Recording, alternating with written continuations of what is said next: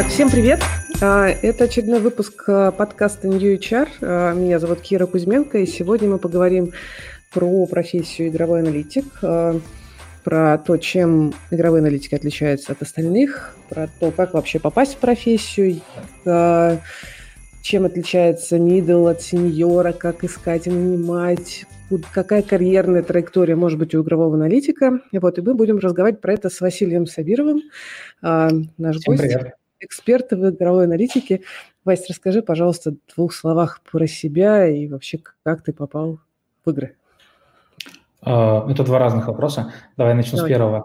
А, первый вопрос расскажу про себя. Я Василий Сабиров, я ведущий аналитик и сооснователь сервиса Dev2Dev.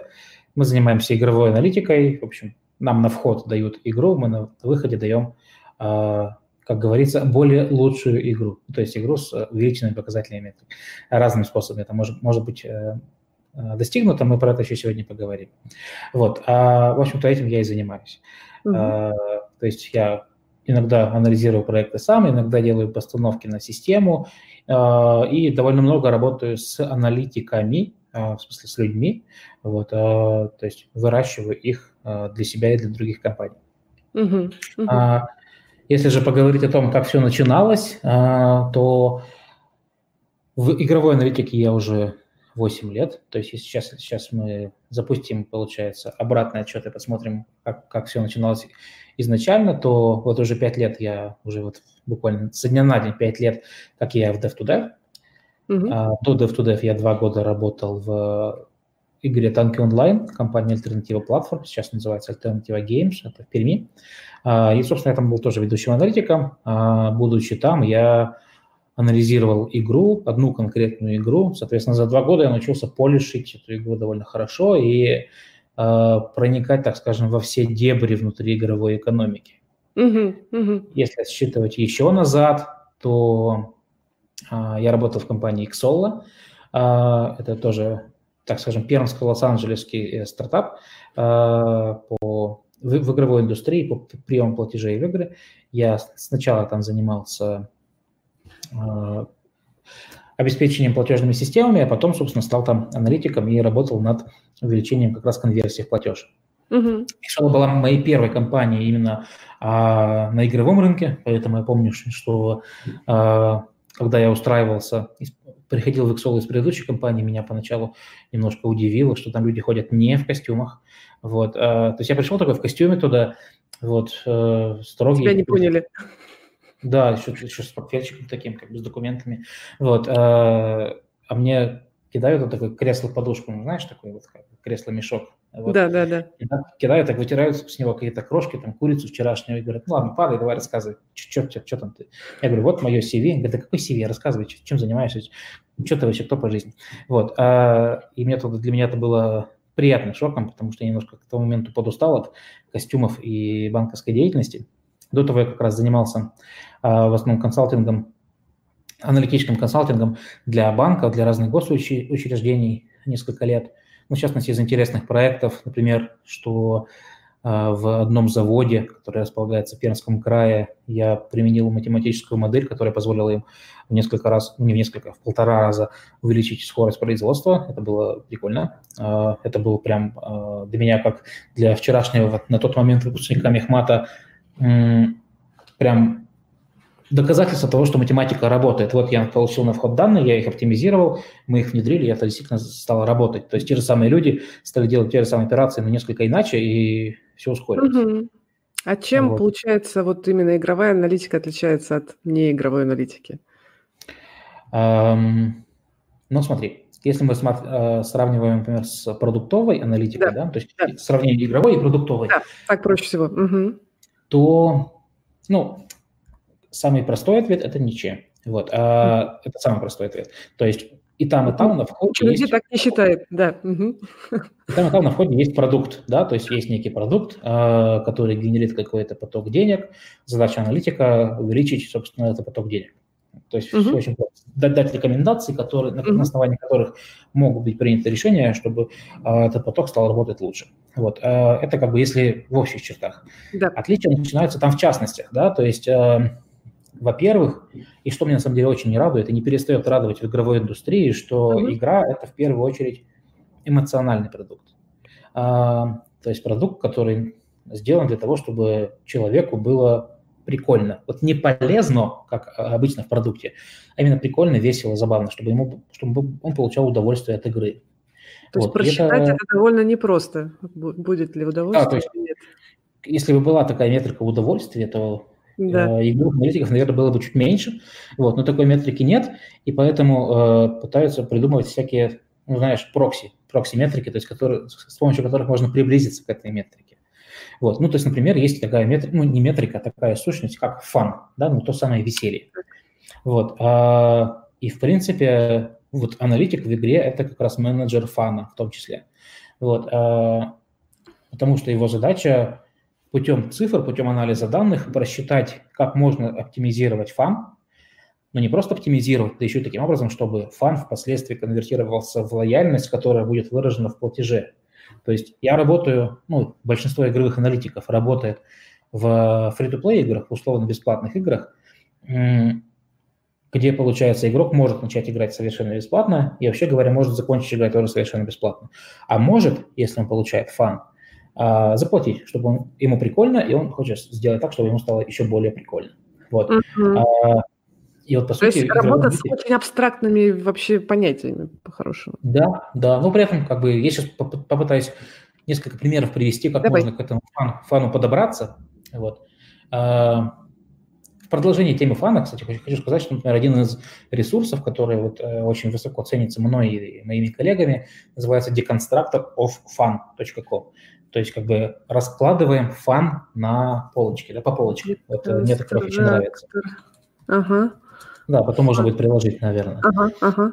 А, ну, вот, Если ты мне сейчас можно... пришлешь название ну, как бы в, в чат, то я сейчас размещу давай, его давай для, для всех, кто нас слышит, потому что, может быть, будет интересно прямо сейчас посмотреть. О, спасибо большое. Угу. А, вроде бы правильно писал. Ага. Ну вот, то есть, получается, мы работаем с, с эмоцией, которая вот выражена в фане, а, но этот фан не просто измерить, и мы пытаемся каким-то образом придумать какие-то метрики, которые бы к этому фану нас приблизили. Ну, то есть, например, ну, если мы говорим, например, про матч 3 игры. Ты вообще играешь? Знаешь матч 3 игры? Что такое? Поясни, поясни, пожалуйста. Это там, где ты три сущности ставишь в ряд, и они исчезают. А, вот эти, понятно. Окей, так. Да. Вообще, по поводу матча 3 игр довольно забавно, что когда спрашиваешь в аудитории, я много лекций читаю, и спрашиваю аудиторию, играете в игры, э, там, допустим, две Нет. руки из, из 30 а, там, да, подняты. Да. А поднимите руку, кто играл вот в такую-то игру, там, в Candy Crush, ну, допустим, самая, одна из самых известных, известных матч 3 игр. Да, да, поднято да. уже 8, 8 рук. Вот, э. То есть люди играют в игры, но не считают, что это, в общем, игра. Ну, вот, да, да, игра да. – это Warcraft какой-нибудь или это Окей. Игрушки, да. А, ну вот, то есть если мы возьмем, например, матч 3 игру, то есть, я как понял, ты с ними знакома, то есть там есть такая некая некая карта уровней, а, обычно рисуется такая извилистая, вот, а, и каждый уровень ты можешь либо пройти, либо не пройти. Да. Вот. То есть ты можешь а, какой-нибудь сложный уровень пытаться несколько раз, несколько дней, потом ты его скорее все-таки пройдешь, чем не пройдешь, может быть, ты на какой-то момент заплатишь, да, а, да, да. Чтобы, чтобы тебе стало попроще. Вот.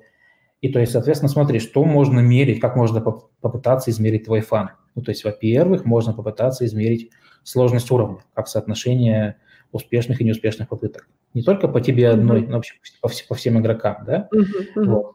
То есть если на 100 попыток приходится 100 успешных, значит уровень просто очень простой. А если а, на 100 попыток приходится лишь одна успешная, значит уровень суперсложный. Mm-hmm. Вот. А, также можно попытаться измерить, например, такая штука, как full factor. Есть э, тоже некий, некий показатель измерения фана. А, Смотри, то есть фу-фактор – это доля тех попыток прохождения уровня, когда ты почти-почти прошел уровень, но не прошел.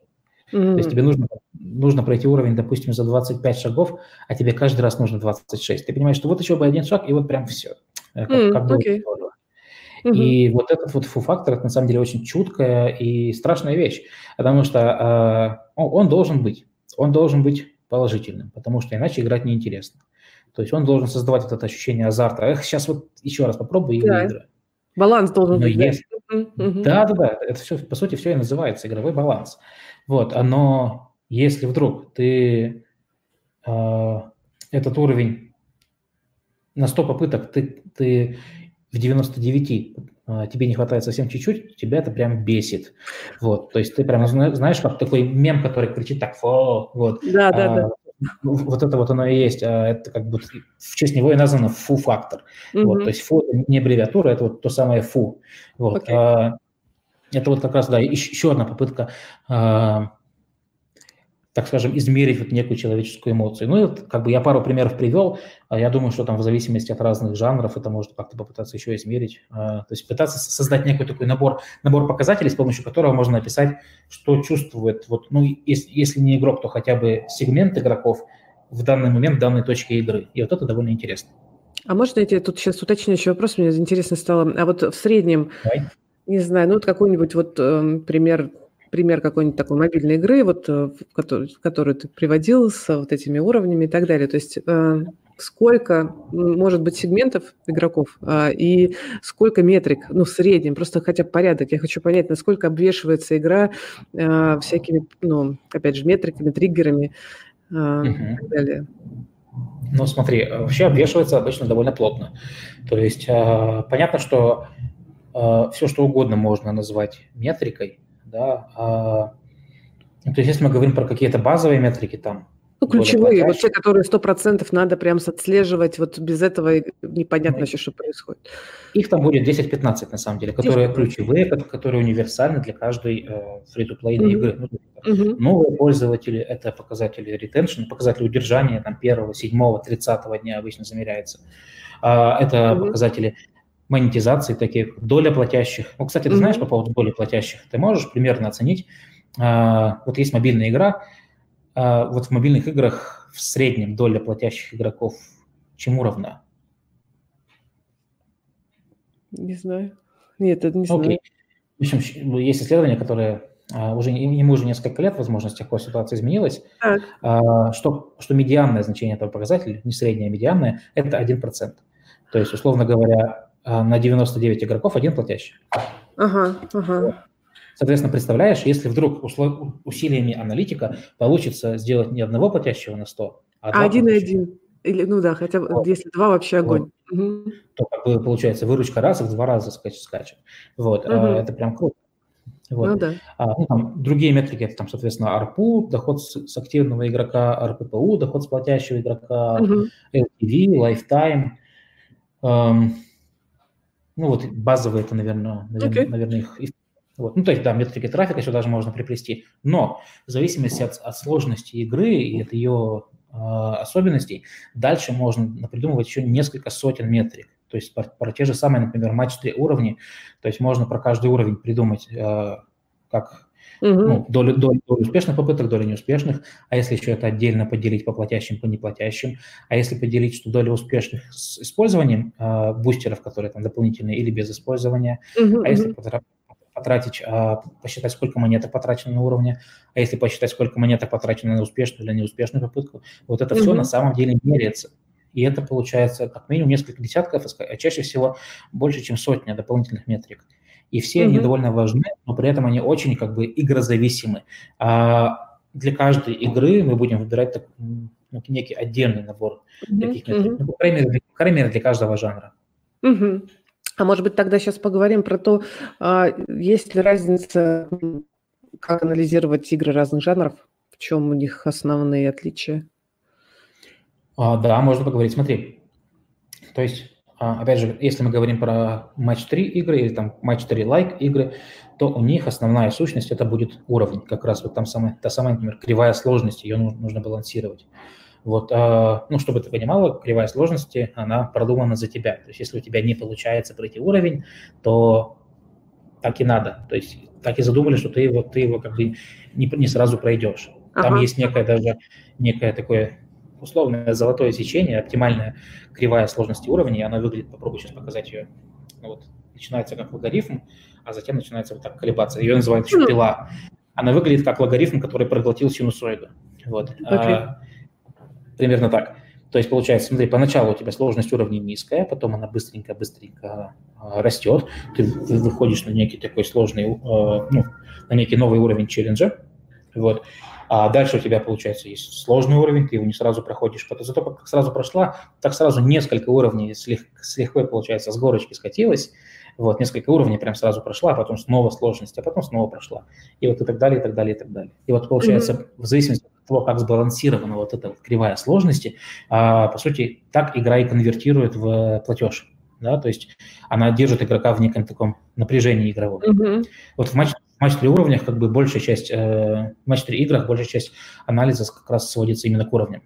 Uh-huh, uh-huh. Если же мы говорим, например, про игры жанра ММО, ну, то есть ты вот упомянула Warcraft, допустим, да, ну или какие-то другие там Warcraft-like игры, где много э, персонажей разных жанров, разных фракций воюют друг с другом, покупают зелья. Внутренняя меняют... еще, да, там же потрясающе. Вот, да, да, да. Uh-huh. Вот там как раз все это э, очень сильно завязан за внутреннюю экономику. И там, да, уровень тоже есть, правда, там под уровнем воспринимается несколько иная сущность, как некий показатель опытности игрока, ну, то есть как эльф 80 уровня, да, вот есть такой немчик, вот, а, вот, вот он воспринимается. Ну, там самое важное как раз балансы валют, как эти балансы, как игрок накапливает валюты, что у игрока доступно на каждом конкретном уровне, что ему предложить. Mm-hmm там, получается, анализ сводится в ту сторону. Если мы говорим про игры азартные, например, жанра social казино, да. ну, то есть простые, простые, там, допустим, однорукие бандиты, где ты дергаешь на виртуальный рычаг, и тебе, э, если тебе повезет, выйдет 7-7-7, а если не повезет, то 7-7 вишенка.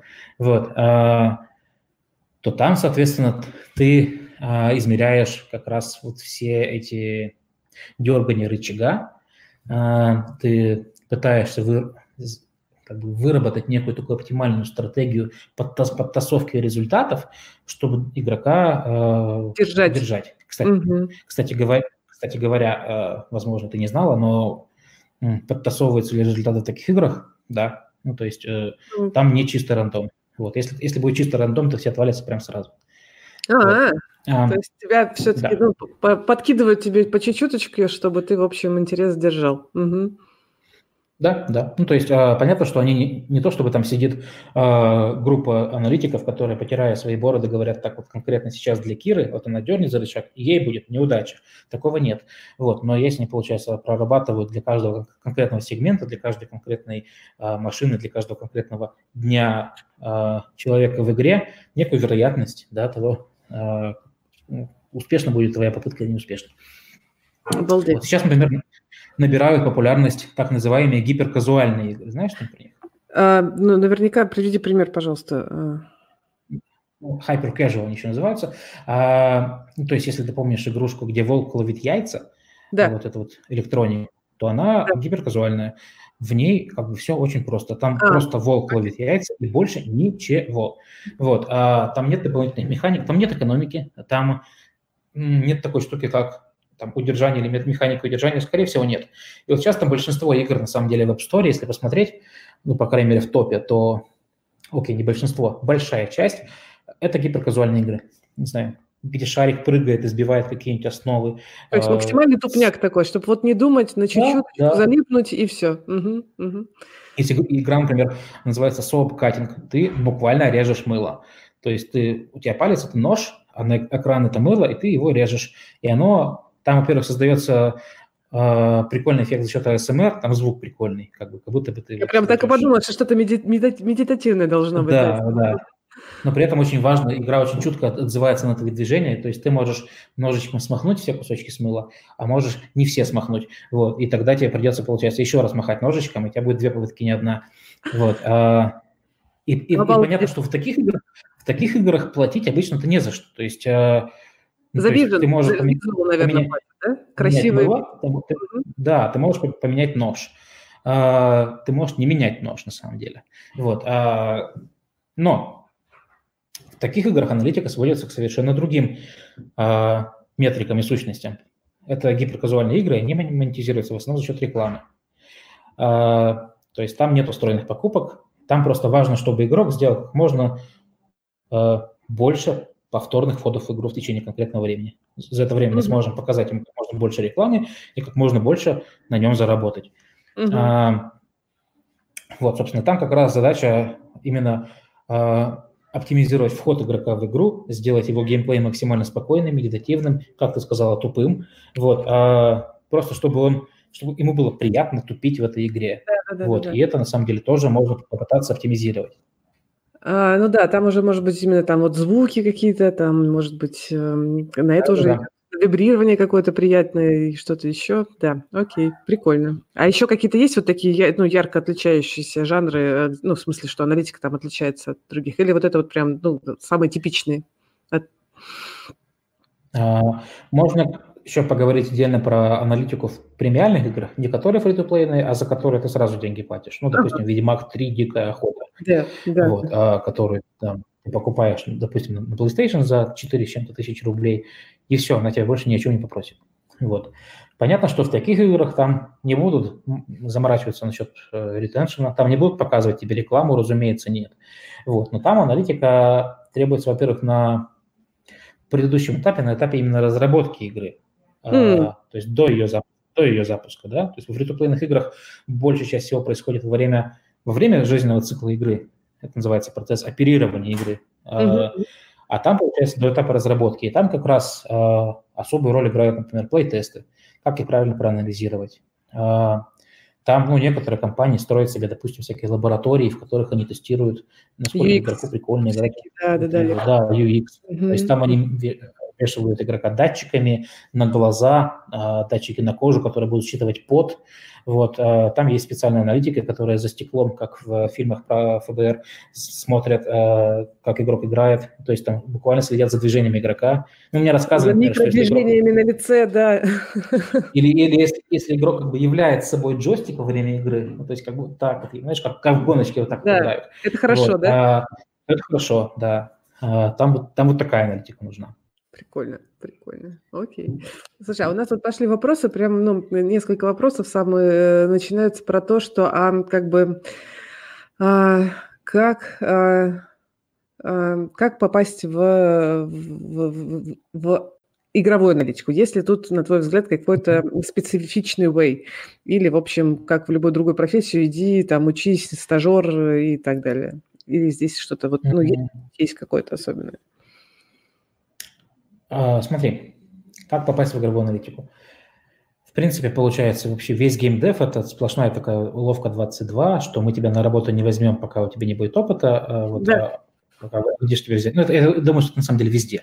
Это общая проблема. Не в геймдеве особенно. В геймдеве а, особенно. Да, еще, пожалуйста, расскажи, сколько ты игр играл, был ли ты там, сколько ты денег на них потратил, если нет, то иди отсюда. Да, да. Вот, собственно, а, это такая проблема есть везде, но в геймдеве есть, мне кажется, один важный ключик, который поможет это все преодолеть. Да. Это вот именно сама, сама по себе любовь к играм и умение в них разбираться.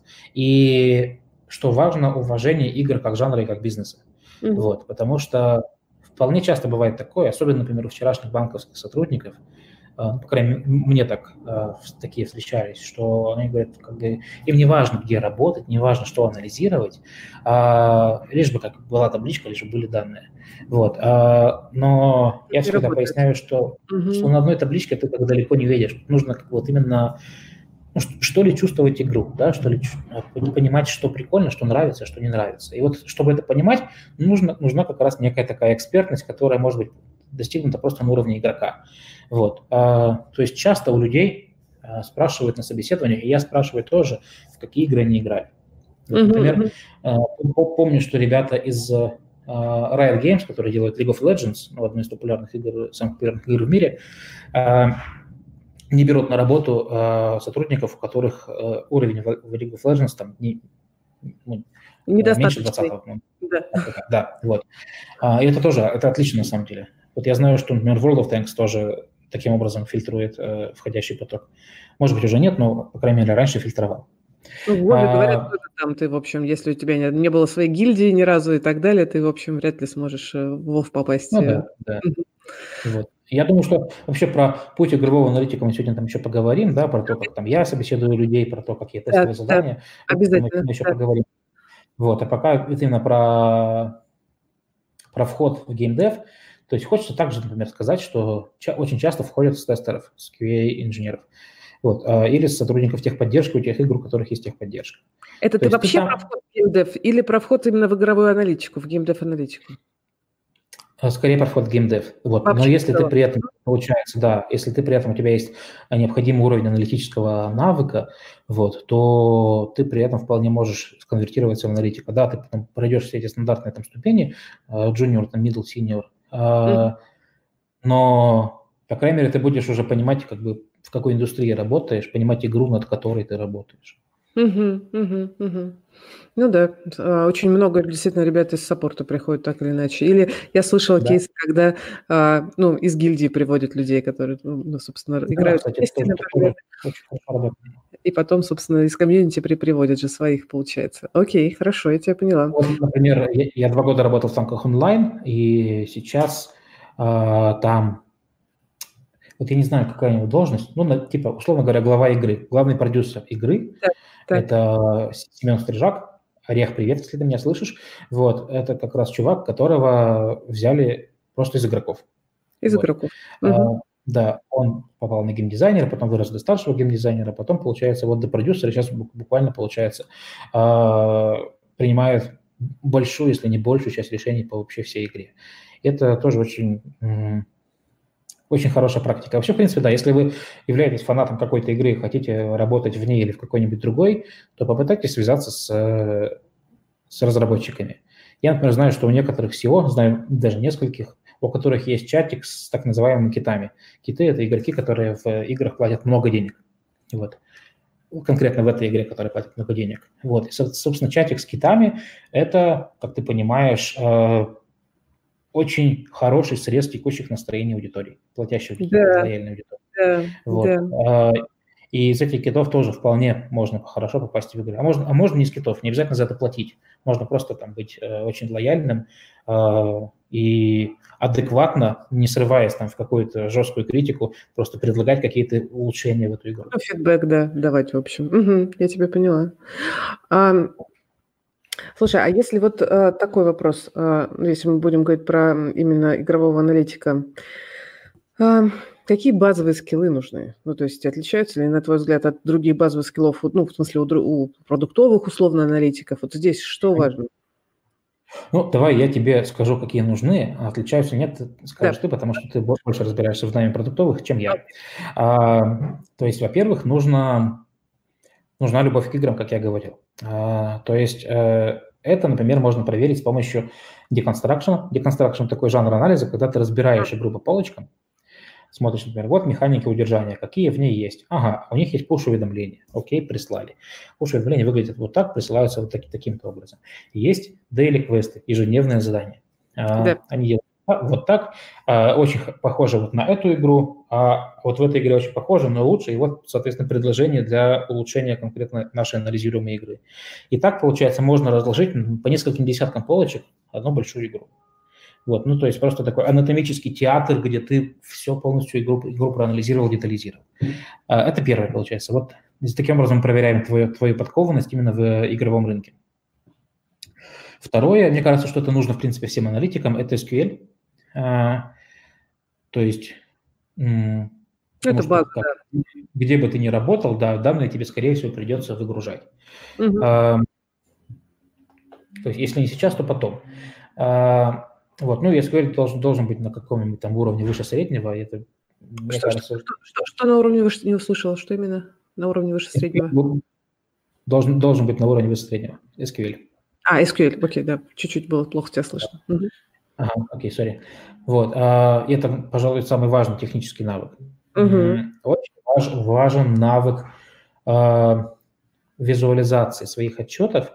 А, ну, то есть это можно сделать, там, сейчас популярны там такие системы визуализации, как там Tableau или Power BI, вот, и очень у многих они встречаются.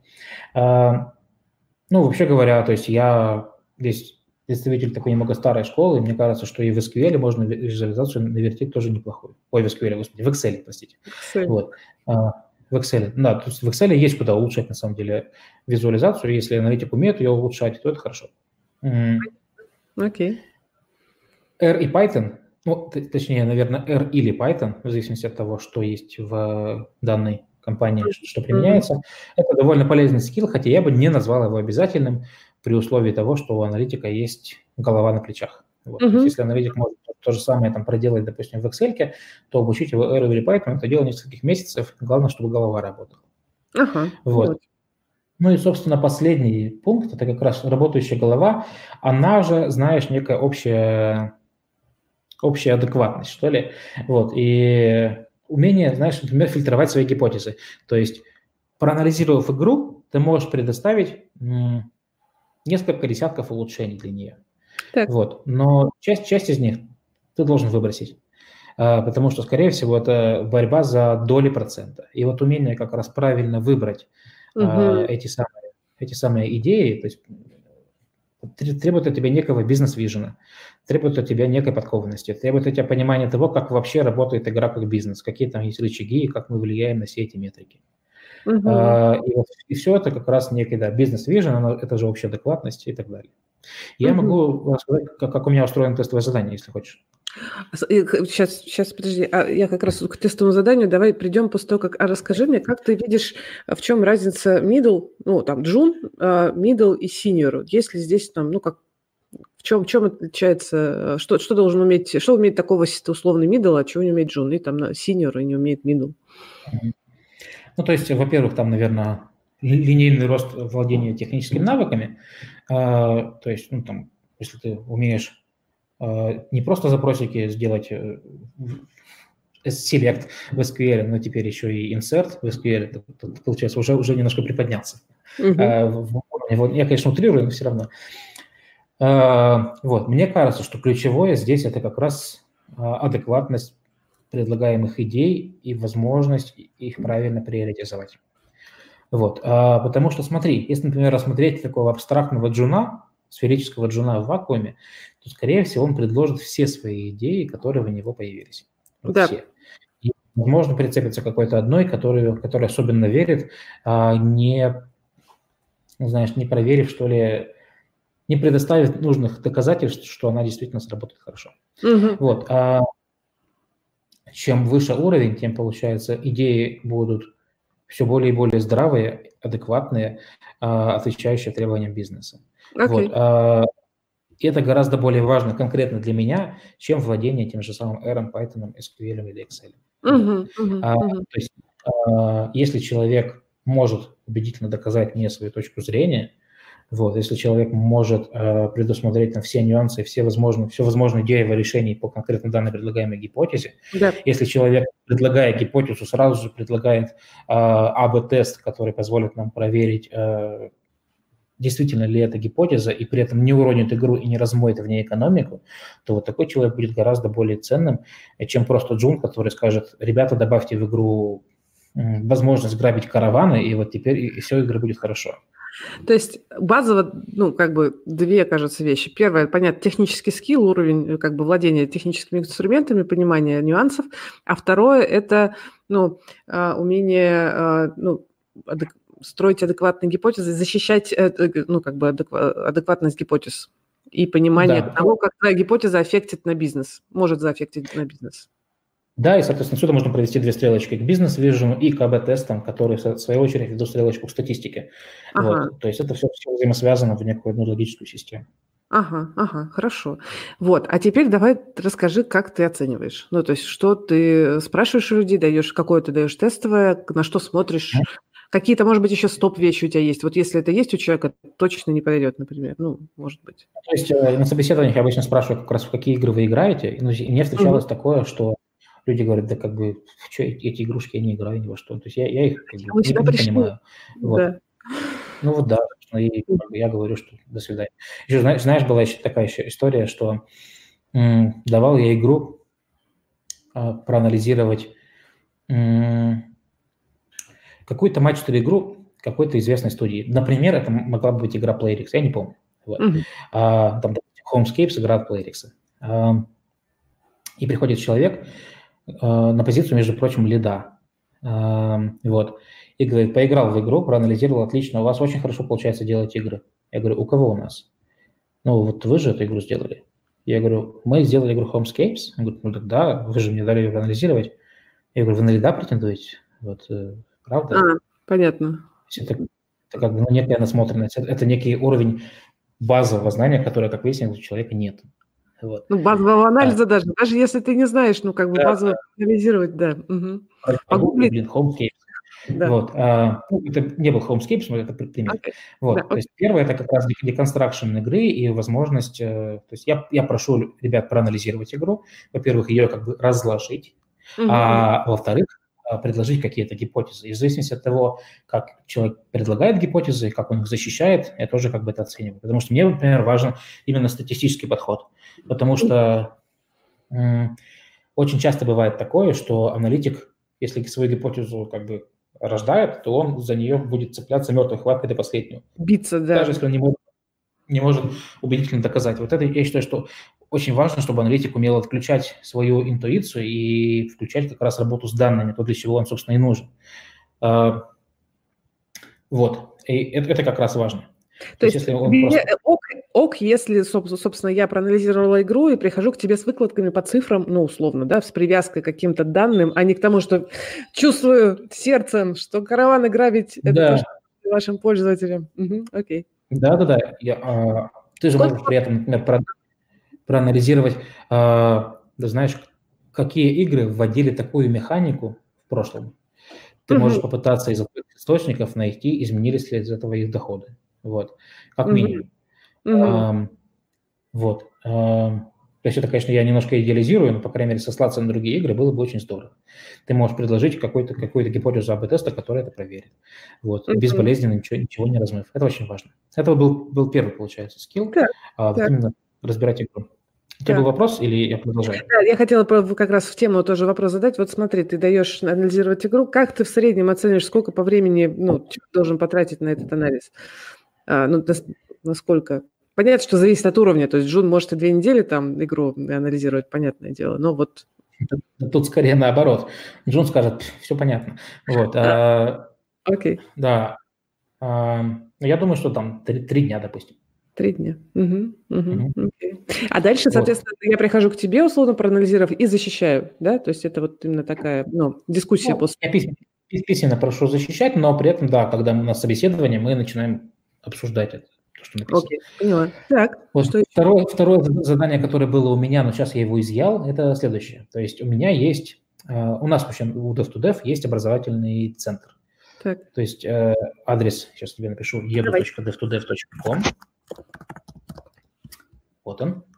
А, там мы агрегируем... А, на, на экран те, кто сейчас у нас все увидит. Угу, так, угу. Там мы агрегируем все наши статьи, вебинары, книги, а, курсы. Все что, мы, все, что мы делаем, мы это именно по поводу игровой аналитики. И там mm есть бесплатный курс игровой аналитике. Его я веду я, записал его в 2017 году, там 16 часов, там прям видно, как у меня от лекции к лекции борода растет.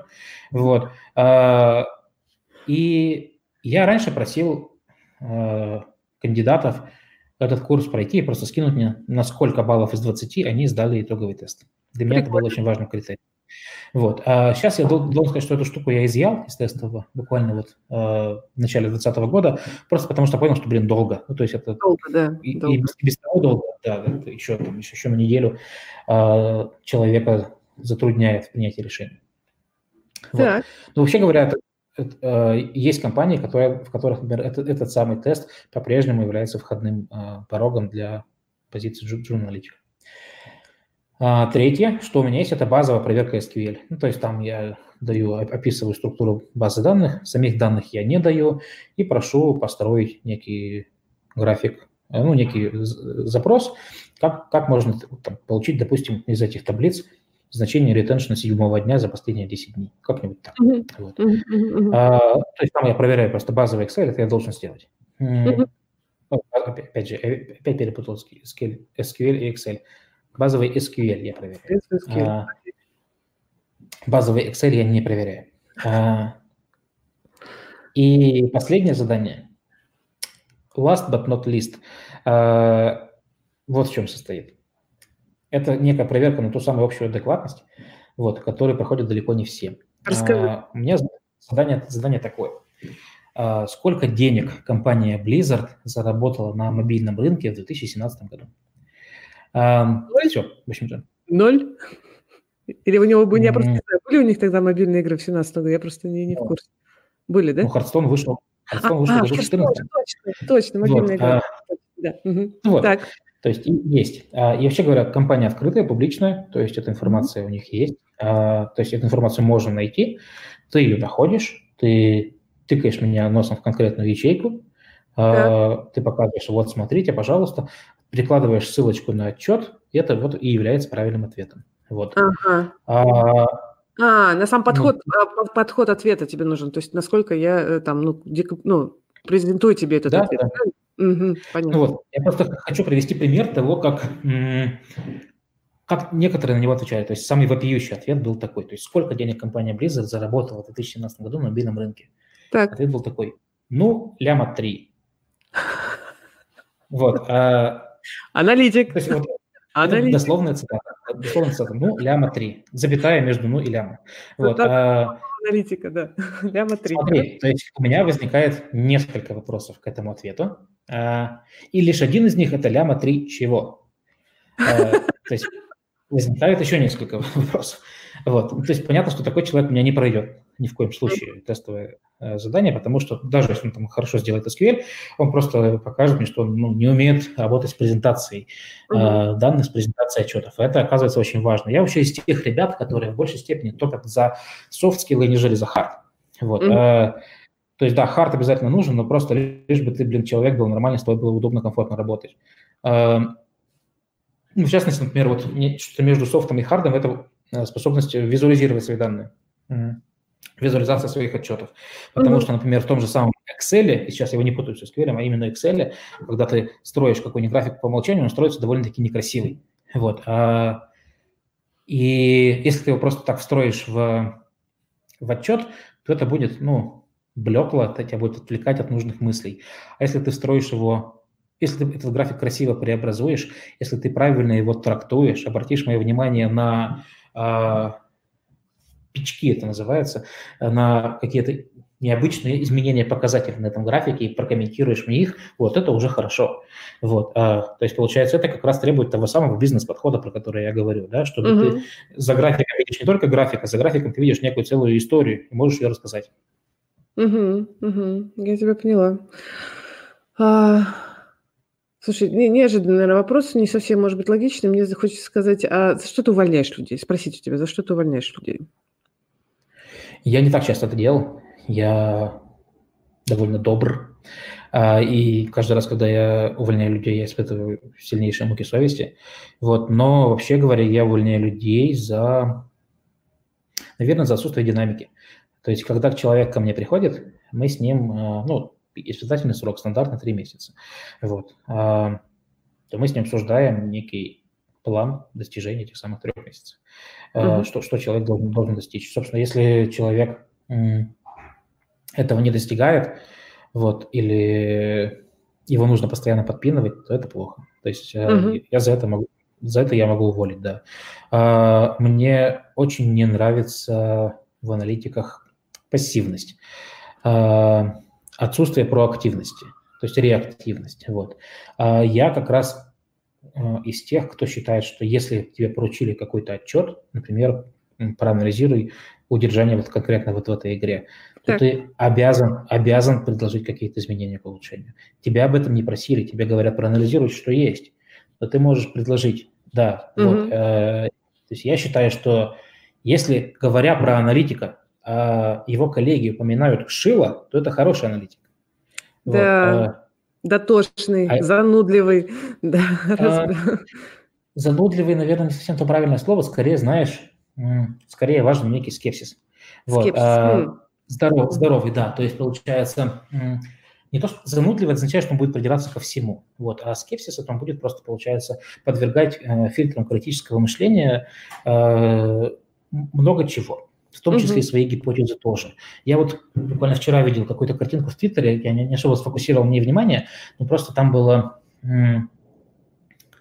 э, рейтинг требований к кандидатам, не только на должность аналитика, а вообще, как он изменился в LinkedIn с 2015 года к 2020. Какие самые популярные. Вот. И critical thinking вышла там то ли на первое, то ли на второе место. Вот. Оказывается, это важно вообще всем, не только аналитикам. Да, да. Critical thinking, вот. все, всем нужен, чтобы не делать фигню, вот как минимум. Да, вот, я, вот, можно придумать некое упражнение, я с некоторыми такое проделывал, может быть, кстати, его стоит добавить в тестовое задание. Вот Земля, она плоская или круглая? Круглая. Окей, хорошо. Ну, насколько я знаю, это тоже это правильный ответ. А, здесь нет подвоха, все нормально. А, но да. смотри, если, если мы пойдем в интернет сейчас, э, типа с запросом «Земля плоская», то мы найдем много доказательств того, что Земля плоская. Да. Много упоминаний. Если мы пойдем с запросом «Земля круглая», то мы э, найдем много доказательств того, что Земля круглая. Да где же, блин, правда? И вот можно попытаться сыграть с аналитиком в такую игру, да, что, ну, докажи мне, что Земля плоская. То есть он должен, а. вот, то есть он должен сам, сам немного в нее поверить, прогуглить это все, да, а, да. вооружиться аргументами, вооружиться способами проверить это, вот, а, и, собственно, ну, вот банальный способ, там, выглянуть, выглянуть из окна, ты видишь, чтобы она скруглялась, я тоже нет. Вот, да, то есть это как минимум все-таки эксперимент как-никак. Вот. Это первое действие. А второе действие – поменяться местами. Вот, то есть, а, а теперь давай наоборот. И, то наоборот, есть, да. При, при переключении у человека должно а, сработать как раз вот это вот выключение веры в. То есть он должен просто вооружиться исключительно аргументами, здравыми, uh-huh. рациональными. Вот. А, то есть, да, возможно, в первом действии он действительно поверил в то, что она плоская, ну или круглая, смотря что мы ему поручили. Вот. А, и поверил, и сам бы это доказывал. А во втором случае ему будет уже как бы, он немножко предает себя в первом акте. Вот. А, и его задача как раз максимально рационально подобрать эти аргументы. Uh-huh, вот. uh-huh. И, то есть вот рекомендую такое упражнение на самом деле проделать. На самом деле, мне кажется, что это не только к аналитику подойдет, это довольно да. хорошее упражнение на развитие критического мышления и умение... И в риторике очень часто используется это упражнение, то есть доказать э, ну, сначала одно, а потом противоположное. Очень хорошо прокачивает мозг, да. Да, да, да. И, и аргументы. Окей, я тебя поняла. Хорошо. А скажи мне, пожалуйста, а вот как ты, на твой взгляд, куда игровой аналитик э, ну, в компании может развиваться? И какой там карьерный traction возможный у игрового аналитика? Uh-huh. Ну, я стал senior ом, потом я стал, не знаю, head ом, а дальше? Ну, ты ушел в свою компанию. Да. А, смотри, то есть получается, если, что бывает после хеда, после хеда, ну, в аналитику дальше не двинуться. И в некоторых компаниях есть позиция Chief Analytical Officer, когда как бы ты над всей аналитикой. Да. Вот. А, и это тоже нормально, но получается, оттуда уже, в общем-то, некуда скакать. А, очень часто, чаще всего из аналитиков входит, собственно, в сам продукт. То есть из аналитиков становится чаще всего продюсером? То, продуктовая, продуктовая аналитика называется product, да. а то, что в играх называется словом продюсер, как правило. Uh-huh, да. uh-huh, uh-huh. И, и, например, есть э, такая штука, как там большой зарплатный опрос э, в игровой индустрии. То есть его делает компания Values Value. Год от года они опрашивают э, всех сотрудников индустрии, какие у них зарплаты. Анонимно. Uh-huh. И до недавнего времени, например, у них э, ответ то есть, а, когда они предоставляют отчет, аналитики и продюсеры были в одной ячейке. То есть, аналитик слэш продюсер. Вот. То, есть, то есть, как бы таким образом как бы подчеркивается некое органичное движение аналитика а, в продюсер. Uh-huh, uh-huh, uh-huh. То есть, а из продюсера, собственно, можно снова, снова как раз а, прыгнуть в силу. Ну да, да, отлично, я тебя поняла. Вот. Хорошо. Плюс, конечно, очень часто из игровых аналитиков уходят в неигровые. Вот. Mm. Mm. Уходят из, из, ну, ну, из геймдева, по сути, уходят. Да, и дальше как бы моя связь с ними теряется, я не знаю, что с ними становится дальше. Вот. А мало кто оттуда возвращается, допустим, тот же самый там а, банк. Но я верю, что им скучно. Хочется верить, что им скучно, да. Слушай, а вот здесь у нас вопрос, Максим Никитин спрашивает, как ты видишь э, будущее рынка а, инди-игр, например, мобилок?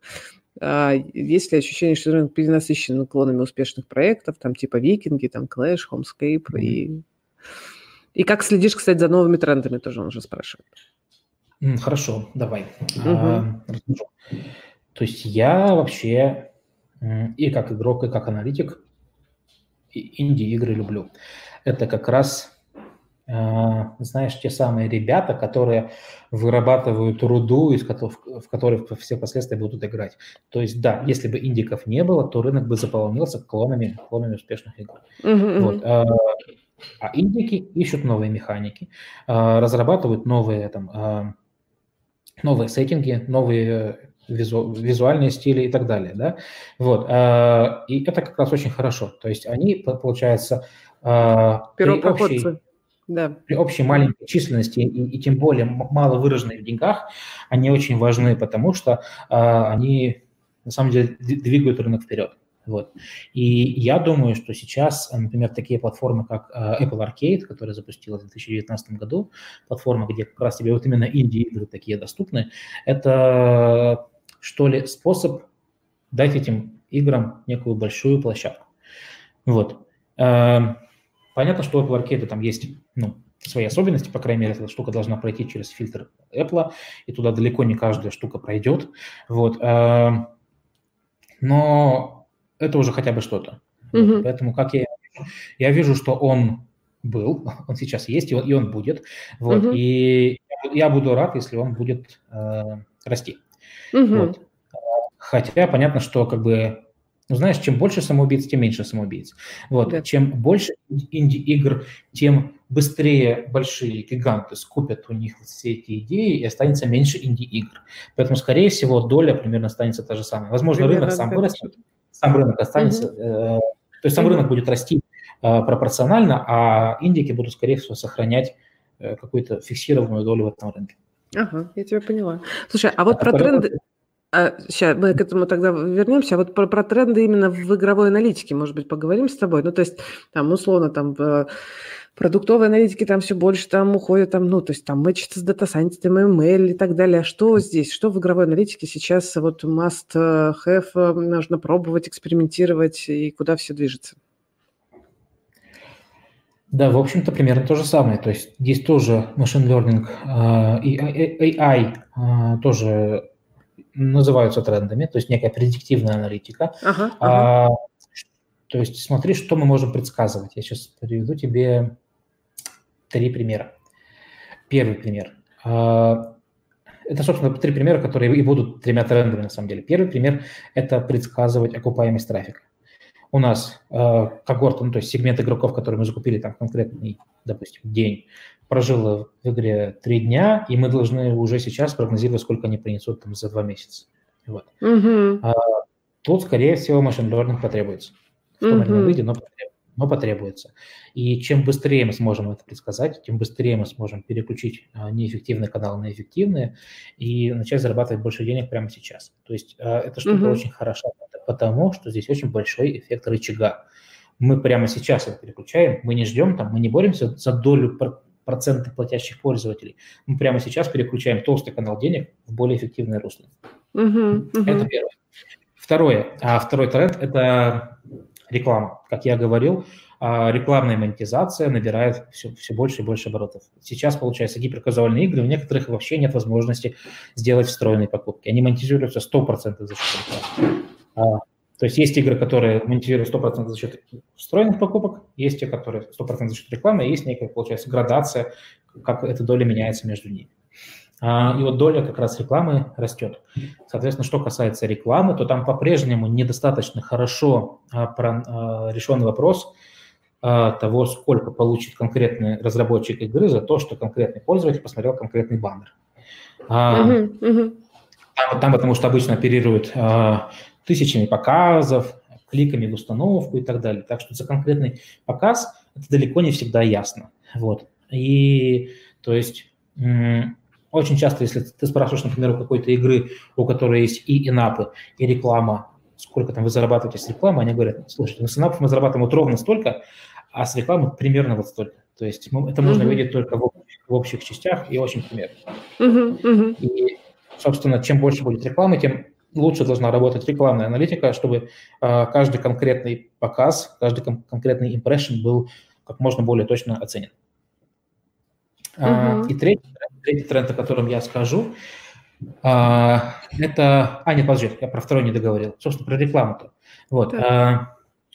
Если мы научимся предсказывать по каждому игроку, заплатит конкретно вот этот Вася или нет, а, то, получается, мы сможем а, довольно быстро принять по нему решение, а, что мы с этим игроком делаем. Если он не платящий, и мы точно знаем, что он платить не будет, то мы сможем смело показывать ему рекламу. Пусть он хотя бы, mm-hmm. хотя бы реклама денежек нам принесет.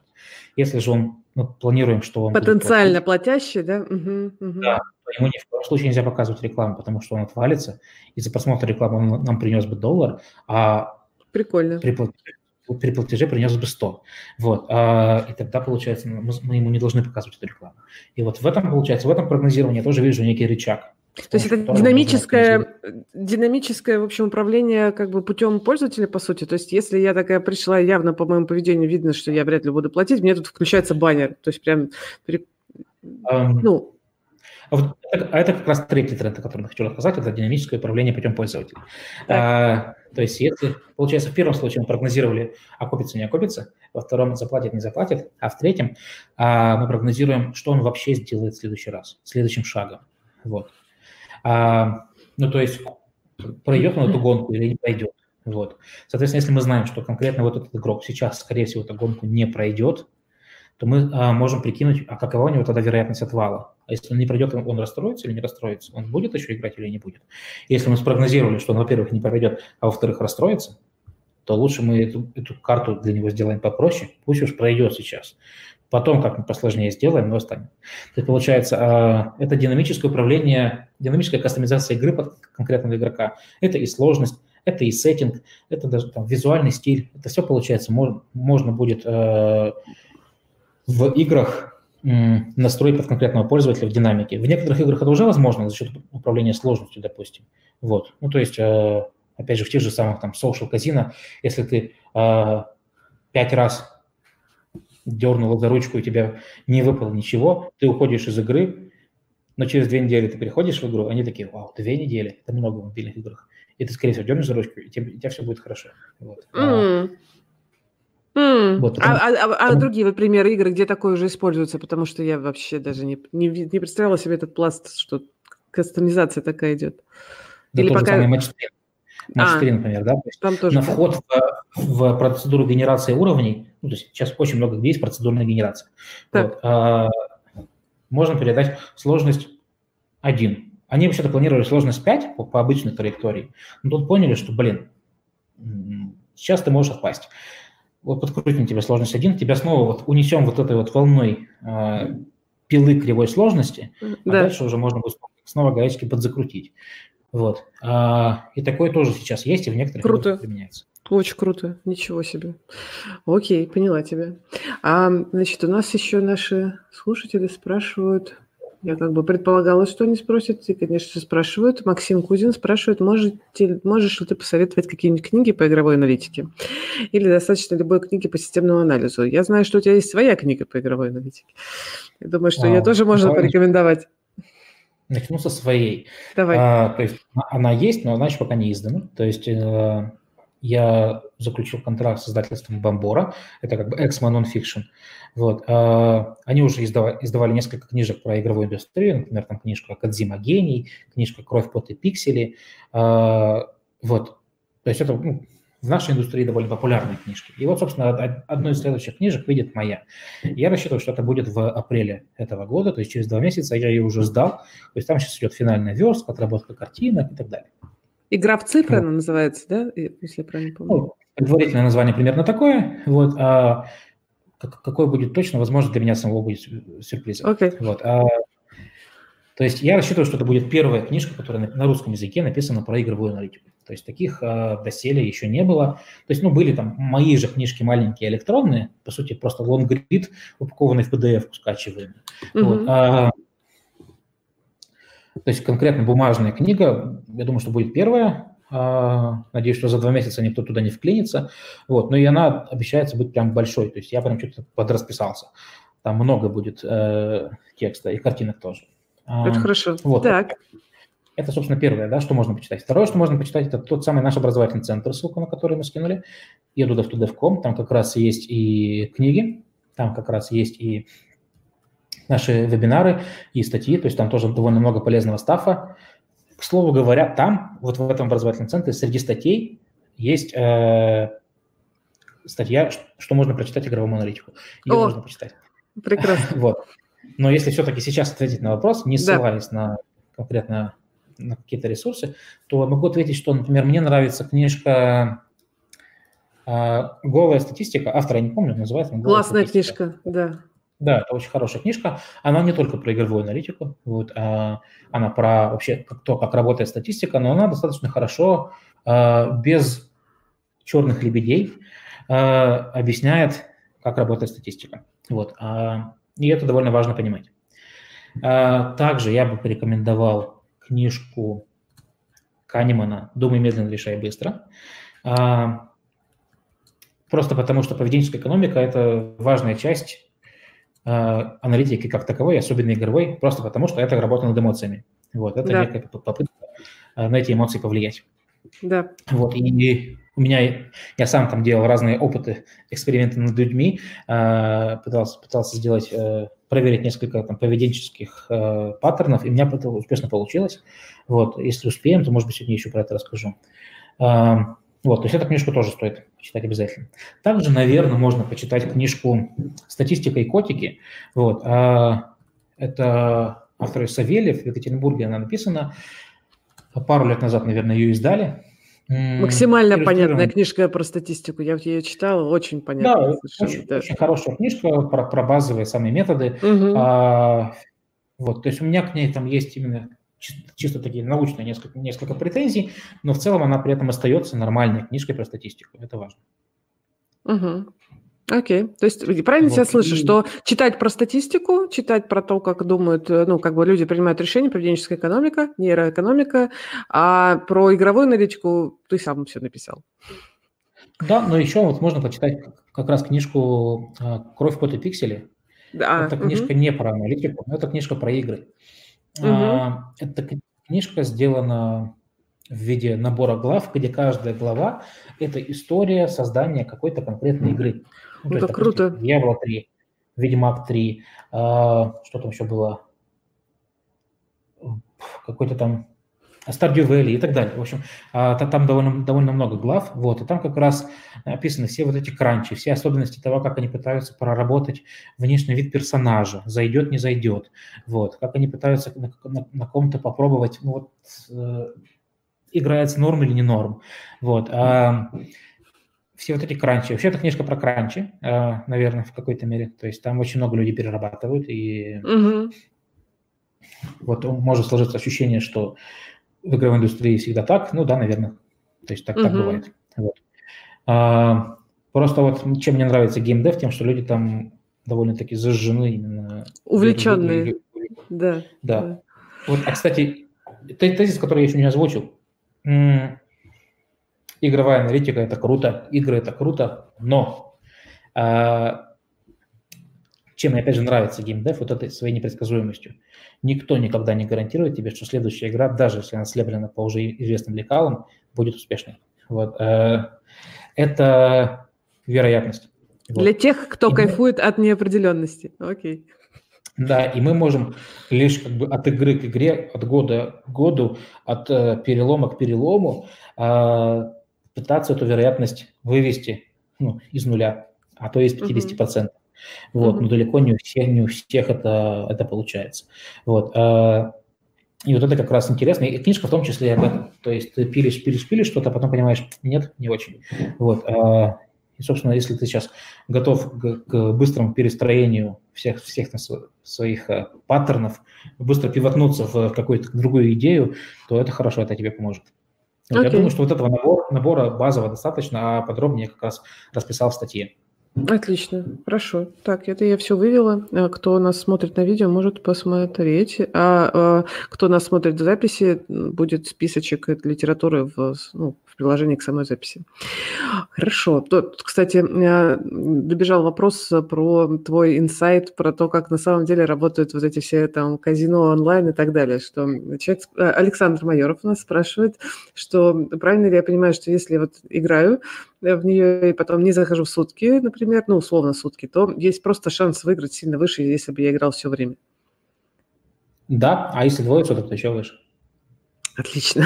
это кажется, это инсайт. Я, я поясню. Просто в, uh-huh. в мобильных играх особенно жизненный цикл игрока довольно короткий. То есть uh-huh. э, игрок, ну то есть редко когда проживает в игре дольше месяца. Ну, то есть есть такая волшебная формула 40-20-10. 40 – это оптимальное значение ретеншена первого дня, 20 – оптимальное значение ретеншена седьмого дня, 10 – ретеншена 30 дня. То есть, условно говоря, 90% игроков покидают игру по, по истечении первого месяца.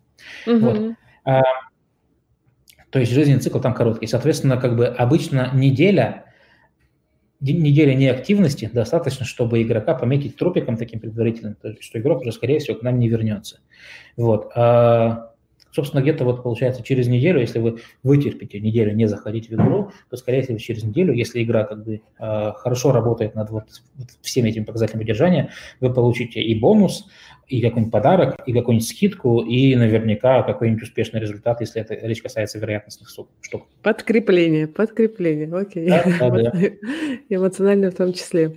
Окей, Никита просит рассказать поподробнее про дзен АБ-тестов. А, Никите кажется, что это очень логично и понятно, что делить гипотезу на две, два варианта и тестировать, есть ли здесь подводные камни, про которые нужно понимать. Не совсем понимаю, при чем здесь дзен. Вот, но про АБ-тесты можно рассказать подробнее. Там, там подводных камней на самом деле везде. Там проще, там, там, если ты наступил на подводный камень, это еще нормально. Ты чаще всего на морских ежей ты наступаешь. Вот, э, в этих АБ-тестах. Ну, там их очень много. Там, пожалуй, о чем я расскажу? Несколько там буквально гипо- заповедей, что важно. во-первых, важно быть готовым к тому, что твоя гипотеза провалится. А, потому что считается, что большая часть АБ-тестов фейлится. Вот. А, это нормально. Соответственно, чтобы этого избежать, вторая заповедь, а, нужно стараться вырабатывать гипотезы, которые не будут полишить на, один, на долю процента какую-то конкретную метрику, а которые будут серьезно работать над увеличением больших метрик. Это вторая. Третье – это не забывать про статистическую значимость. То есть, если вы видите, что, что у вас 51 больше, чем 50, это еще ничего не значит. То есть, что, если в, одном, в одном случае 51, в другом 50, то это не, не означает, что все, останавливаемся и, и, тест больше не делаем. Четвертый подводный камень – это так называемая picking problem или проблема подглядывания. Э, то есть, если мы вдруг видим, что у нас тест еще не закончился, но кажется победитель ясен, э, то неправильно останавливать тест. Э, приведу пример. Если, допустим, у нас Футбольная команда забивает первый гол. Счет становится 1-0. Матч не останавливается. Матч по-прежнему играется 90 минут плюс добавленное время. Вот. В тестах очень важно делать именно это. Очень часто бывает такое, что аналитик или там продюсер болеет за один из вариантов. Назовем его Барселона. Играют А и Б. Аякс и Барселона. Аякс, Барселона тест у нас. Вот. Если Барселона забивает Аяксу, то матч не останавливается. Да? Мы должны, получается, а, матч до конца довести, даже если продюсер и аналитик оба болеют при этом за Барселону. Вот. Uh-huh, uh-huh. И, кстати говоря, то есть если вы смотрели полуфинал Лиги Чемпионов 2019 года, то вы меня поймете. Там как раз вот такая, такая история и была. То есть uh-huh. там, там забивали в последние э, минуты очень много всего. Uh-huh. Вот. Э, и, наверное, последняя заповедь, о которой я могу сказать, это м- тот факт, что метрики стоит делить на биномиальные и небиномиальные. То есть биномиальные – это, условно говоря, на улице ты увидел динозавра или не увидел. У тебя выпал орел или решка. Пользователь вернулся на седьмой день или не вернулся. То есть конверсия в платеж – это биномиальная метрика. Retention – это биномиальная метрика. А, то есть те, которые в процентах измеряются, грубо говоря. Вот. А не биномиальные метрики – это те, которые измеряются, например, в деньгах. Вот. А, или в минутах, если речь про среднюю сессию. Uh-huh. Вот, и там используются несколько иные статистические инструменты, просто потому что там получается э, иначе выглядит, выглядит гистограмма итоговых распределений. Если, допустим, у вас один тест показал, что средний чек 4, а другой тест тоже показал, что средний чек 4, то вполне возможно, среди этих тестов уже есть победитель, и статистический тест его покажет. Э, просто потому что, допустим, в одном тесте э, заплатило 100 человек э, по рублю, а во втором случайный кит заплатил 1 100 рублей. Вот. А, и, скорее всего, этот кит будет признан выбросом, а раз мы его выбросим, то, получается, победитель у нас mm. уже есть. Вот. Все понятно. И вот такая такая штука будет работать именно с небиномиальными метриками. Вот, и то есть рекомендую в этой теме поглубже э, разобраться. Ну, то есть есть Виталий Черемисинов, который прекрасно да. не разбирается вот, э, я так понимаю, У нас был подкаст с Виталиком, да, да если что, можно послушать. Подкаст, угу. можно переслушать. Ну, плюс а, есть блог Виталика, и я сам, собственно, все базовые принципы АБ-теста в своей книжке расписал, то есть пару месяцев подождете и сможете прочитать про них тоже. Окей, поняла тебя, хорошо. А вот, кстати, вопрос немножко в тему про э, ваш образовательный центр. Никита mm-hmm. спрашивает, а какое у тебя вообще в целом отношение вот к сервисам и курсам в целом, там типа Data Quest, Data Camp и так далее? Ну, то есть а, вопрос такой, типа, завершил курс, все, знаний достаточно для джуна? Или вот как ты к этому ко знаний достаточно. Угу. Навыков, навыков недостаточно. Угу. И, со временем, и со временем все это будет таять. Угу. То есть, на самом деле, есть... Я могу снова привести пример из игровой аналитики. То есть есть метрики качественные, есть количественные. Качественные, например, retention. То есть, условно так. говоря, если у тебя сейчас, сейчас retention э, первого дня у тебя 40%, то ты говоришь, окей, все нормально, все хорошо, сейчас мы с игрой ничего делать не будем, она спокойненько поперформит в том же темпе, через три месяца запускать новый апдейт, и retention у нас будет не 40, а 45. Так вот, смею расстроить, что через три месяца он у вас будет не 40. А, органические метрики, метрики, э, то есть метрики, качественные метрики продукта, да и человека тоже, со временем падают. То есть если ты ничего не делаешь, в случае с игрой, если ты не работаешь над улучшением игры, не делаешь игрокам акций, в случае с человеком и курсами, если ты не подкрепляешь эти курсы знаниями, они начинают таять. Вот. А, то есть, например, я изучал R первый раз лет 7 назад. Изучил, мне все понравилось. Классно, думаю, буду пользоваться. Ну, пару раз воспользовался. Второй раз я изучал его года 4 назад. Абсолютно с нуля. То есть я абсолютно все забыл. Это как английский, да, то есть э, ты его тоже забываешь. Вот, поэтому а, к этим курсам я отношусь хорошо. Data Quest – отличная тема. Вот, mm-hmm. а курсы на, курс по питону на курсере на русском языке от вышки тоже очень хорошие на самом деле. А, их тоже можно проходить. Единственное, что старайтесь это подкреплять. То есть а, старайтесь даже, если у вас нет рабочих заданий, или, не знаю, если задание можно сделать в Excel, ну, сделайте его в Python. Вот, а, то есть выгрузить эту табличку из Excel Excel в Python, там тебе нужно посчитать среднее. Посчитай то же самое среднее, но в Python. Ты хотя бы просто у тебя, у тебя вот навык на, на кончиках пальцев останется. Uh-huh. Вот, и, и, и это очень важно. Вот. Но, в принципе, а еще что я могу посоветовать, это немножко сейчас будет не в тему ответа на вопрос, но это как раз делать те самые деконстракшены. То есть я очень mm-hmm. часто тем, кого, кого я не взял на работу, рекомендую продолжать делать деконстракшены. Потому что я вас уверяю, э, сделав одну игру, разобрав одну игру хорошо, разобрав вторую, третью, вы начнете уже понимать какие-то общие, общие паттерны, как они вообще работают, где одна штука сработает, а где, а где друг, э, та же самая штука не будет работать.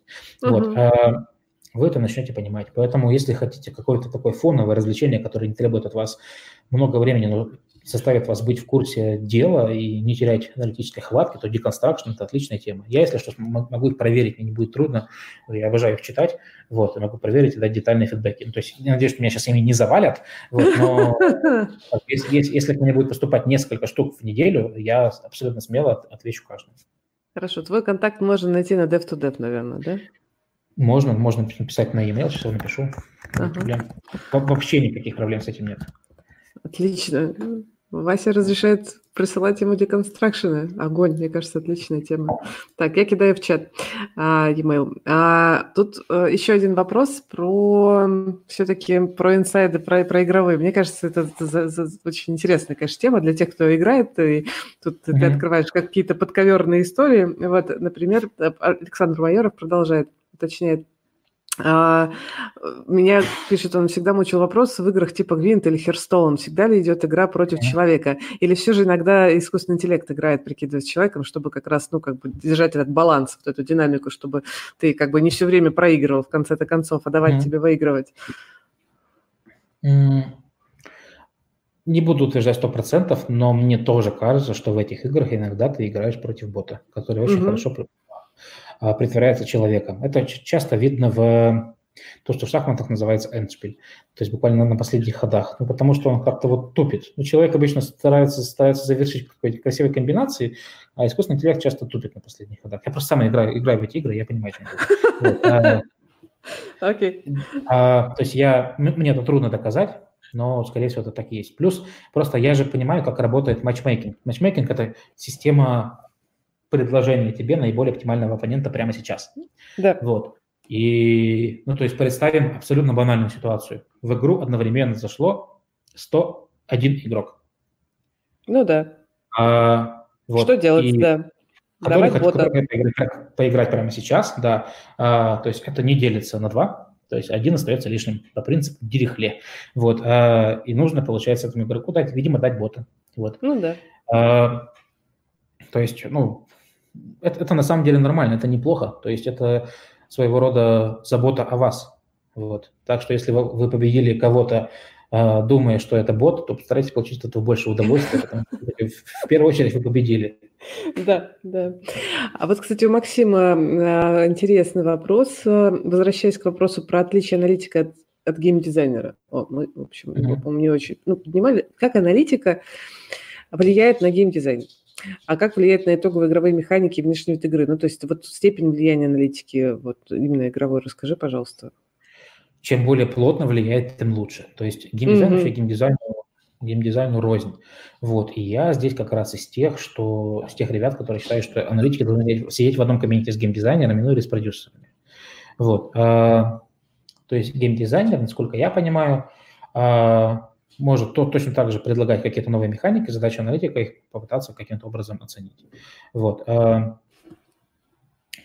геймдизайнер, геймдизайнер может, получается... Они, на самом деле, очень часто меняются, меняются ролями. Вот. Просто геймдизайнер больше степени представляет... Геймдизайнеру можно включать свою чуйку. Ему можно включать э, какую-то интуицию, интуитивное решение, опыт. Угу. Задача аналитика, на мой взгляд, представлять именно сторону данных в этом случае. Вот. А, то есть прикидывать, что, пройдет, что не пройдет. И на самом деле прикидывать не только по, по своей голове, но и по каким-то параллелям и по каким-то экспериментам, которые можно, которые uh-huh. можно вот. А, чем более плотно они взаимодействуют, тем лучше. Я встречал совершенно разные, на самом деле, случаи. А, то есть в каких-то компаниях, а, например, пишут в резюме поиск геймдизайнера слэш-аналитика. То есть это одна и та же роль. И это uh-huh. прикольно. Вот. Uh-huh в каких-то компаниях аналитики сидят а, и получают на выходе то, что дал им геймдизайнер. То есть они получают это уже в виде метрик игры, в которой это все выкачано. Mm. А в каких-то а, играх геймдизайнер с аналитиком вместе прорабатывают баланс этой механики. Вот. А геймдизайнеру, условно говоря, не обязательно знать SQL и вообще говоря, не обязательно иметь математический бэкграунд. А, то есть будет очень здорово, если он понимает, как работает математика. Вот. У нас, кстати, есть курс математика в геймдизайне. Вот. Mm-hmm. Для, для этой цели его делали. Вот. А, но если математик не знает, чем отличается распределение Пуассона от распределения Гаусса, если геймдизайнер этого не знает, то, то это нормально. Вот. А его задача знать, чем отличается там, одна механика удержания от другой механики удержания. Иначе mm-hmm. говоря, а, связаны они должны быть плотно. Просто один получается в большей степени за механики, а второй за данные. Окей, поняла. Коллеги, у нас есть еще буквально, вот, я думаю, там, две-три минутки. Если есть кто, у кого-то вопрос, который кто-то очень хотел задать, но постеснялся, есть шанс его задать. А, а, вот. А, так, мы с тобой поговорили про то, чем аналитики, игровые аналитики отличаются от других, в чем особенности а, аналитики в, в ключе разных жанров игр какие требования к аналитикам. Скажи, пожалуйста, есть ли у тебя какой-нибудь такой супер проверочный вопрос а, на собеседовании, которым ты вот, чекаешь людей? Такого, такой серебряной пули нет. То есть есть мой угу. любимый про Blizzard, я его уже озвучил. Да, да, да, да. да. Вот. И Вопрос, ну, просто я стараюсь поговорить про игры, которые там ты играешь, ну, понять некий, некую насмотренность. Некоторые я знаю, что, например, прям просят показать, какие игры установлены прямо сейчас на экране мобильного телефона. Вот. И выясняется, Чтобы не что со... далеко не у всех. Не соврать, да? Не у всех угу. там есть. Да, вот. Но я считаю, что это какое-то такое вторжение в жизнь. Вот. А, не знаю, как бы GDPR же вышел, закон о защите персональных данных. Да. Вот. А, и как-то с тех пор, как он вышел, я не считаю себя могущим туда залезть. А, а вот. сколько игр, сколько игр играешь ты? Расскажи мне, пожалуйста. И сколько времени ты тратишь на игры? Вот мне вот, вот что мне очень интересно. То есть мне когда-то казалось, что игр, работать в геймдеве – это же такая прекрасная история. Ты работаешь и там, где тебе твое хобби. Но как это вообще сочетается на, на самом деле? Сочетается прекрасно. Вот э, могу сказать, что я могу играть в игры на работе, это хорошо. Вот. Э, то есть смотри, если мы сейчас поделим, получается, про те игры, я все-таки все-таки разделяю, те, которые играю по работе, и те, которые играю ну, э, сам. Uh-huh. Вот, ну, по работе я сейчас играю, играю, наверное, игр в 5, вот. Э, ну, те, с которыми у нас сейчас как бы в, в наиболее активной фазе взаимодействия идет по, по консалтингу, аналитике. Вот. Э, а из тех, которые вот сейчас, ну, давай я сейчас, я, я могу озвучить даже те, давай, давай, играю, давай. Проблем. То есть я на PlayStation прохожу Death Stranding, вот, а, по-прежнему. То есть я, я там никуда не тороплюсь, просто иногда там раз в недельку я трачу на, на это там, час-два времени. Вот. А, на свече я играю сейчас параллельно в три игры. Это Undertale, а, такой, а, назовем это платформер, наверное, но это будет... Ну, он, он очень много шуток имеет внутри и много меты про вообще игровую индустрию. Ну, то есть, допустим, ты двигаешь камушек, то есть ты приходишь в помещение, а там а, три камушка и три дырочки. И два так. камушка лежат на дырочке, на дырочке, а один камушек рядом с дырочкой. Ты подходишь, ну, кажется, все понятно, надо задвинуть. Вот, а, а он тебе говорит, вот кто тебе сказал, что меня надо двигать? Я тут лежу и никого не трогаю. Ты что ли в игры переиграл? А, почему? Вот. Мне это очень нравится. Параллельно, параллельно я играю в игрушку Into the Breach. Это пошаговая э, стратегия, такая тоже в шахматном стиле. Э, кстати говоря, о шахматах на свече же я играю в шахматные задачи. Есть игрушка Zen Chess, это шахматная задача. Мне очень нравится на свече, на свече в нее играть. Вот. Э, на мобиле я сейчас играю в, в матч 3. Вот, мне нравится матч 3. Вот, ну, там, это Wildscapes от PlayerX. Вот. На мобиле я иногда провожу катку другую в Хардстоуне, вот, а, и на мобиле же я провожу катку другую в шутере Guns of Boom. Вот. А, ну, это, так скажем, за, за две недели я, я в каждую из этих игр хотя бы по разу сыграю. Вот. Guns of Boom это, это мобильный шутер. Окей. Okay. Вот. А, ну вот еще э, в самолете я летел и полечу еще. Я обычно играю как раз те самые инди-игрушки от Apple Arcade. Мне особенно понравилась, например, игрушка Dear Reader, дорогой читатель, вот, где берется текст классический. Там взят текст э, «Гордостью и предубеждение» Джейн Остин вот, mm-hmm. на английском языке, и из него делается геймдизайн. То есть, ну, допустим, вырывается одно слово и дается четыре варианта ответов, какое это слово может быть. Таким образом, эта игрушка как бы с одной стороны английский, а с другой стороны она как бы по-прежнему в ней есть всякие игровые механики, ачивки Ладно. и так далее. Вот. Обожаю, а, когда есть... игровая механика в образовании появляется. Это очень крутая штука, да. Да, ну, это не mm-hmm. образовательная игра, это все-таки, все-таки в первую очередь игра, то есть у нее не цель образовать, вот, но книжку ты попутно все-таки читаешь и сюжет понимаешь, это прикольно. Да, прикольно. Вот. Сколько времени, сколько времени, сколько времени ты тратишь на нерабочие игры? Наверное, где-то около часа в день. В час в день, всего в час в день. Я думала больше. Ок, час в день нормально. Нет, я просто... час в день, да. Просто у меня еще есть много чем заниматься вечерами. Ну поверьте. да. Да, окей. Хорошо. Слушай, я сейчас пойду к тебе в личку и просить название этих игр, потому что мне прям страшно интересно захотелось попробовать. Эм, и про Нет, ту игру с, с камушком, и про ту игру с Дженейр, э, или с Джейн Остин, ты сказал, очень интересно. Давай я сейчас, сейчас, сейчас напишу. Давай, тебе. давай. Dear, Dear Reader – это читатель. Undertale – игра с камушком. Угу. Какие тебя еще заинтересовали? Это пока то, что я запомнила, но если... Вспомню, я тебе тогда попрошу еще. Вот Окей, я сейчас я... напишу, напишу, уж больно она мне нравится. Давай. Вообще, это, конечно, отдельный разговор, садиться и начинать рассказывать друг другу, а ты играл в эту игру, а вот в эту и так далее. Я да, прислала... Мне, мне, очень, угу. мне очень нравится, как иногда ты с, игр... с человеком начинаешь знакомиться. Вот. А, ну, то есть поначалу некоторые даже скрывают, что что играют, а потом начинается, что да, ты там, ты за, больше любишь за зергов или за протасов в Да, да, да. Вот, Вот, да, и, и столько всего вскрывается, прям, прям очень хорошо. На этой прекрасной ноте я предлагаю закончить. А, как раз есть во что поиграть. Я прислала название игр в чатик. Спасибо тебе большое. А, те, кто спасибо. были с нами, спасибо вам большое за вопросы и за то, что были с нами. Тогда смотрите, значит, кто э, э, не успел сначала нас послушать, запись прям будет сейчас доступна э, по ссылке на YouTube, по той же самой ссылке, а чуть позже мы сделаем э, выжимку из нашего разговора в виде статьи и выложим, наверное, либо на VC, либо на Хабр. Вот, э, следите, да, следите за нашими анонсами podcast.new.hr. Там же вы можете посмотреть э, предыдущие выпуски, которые мы э, делали тоже про разную аналитику с экспертами. Вася, спасибо тебе большое. Спасибо для меня, на самом деле. Я удивлен, что уже полтора часа почти прошло. Да, да. Все, всем тогда на связи. Хорошего вечера.